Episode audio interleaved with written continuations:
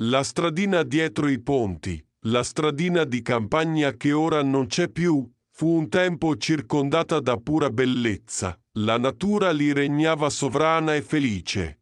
Un mondo intatto, senza alcuna pretesa.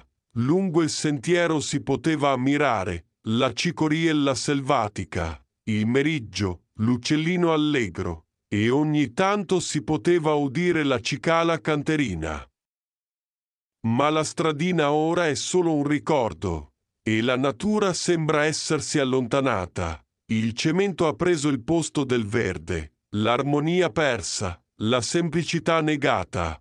Oh, come vorrei tornare a quei tempi, quando la natura ci accoglieva a braccia aperte e ci regalava quel senso di pace che solo in essa si può trovare la vera felicità. Di Mario Colucci.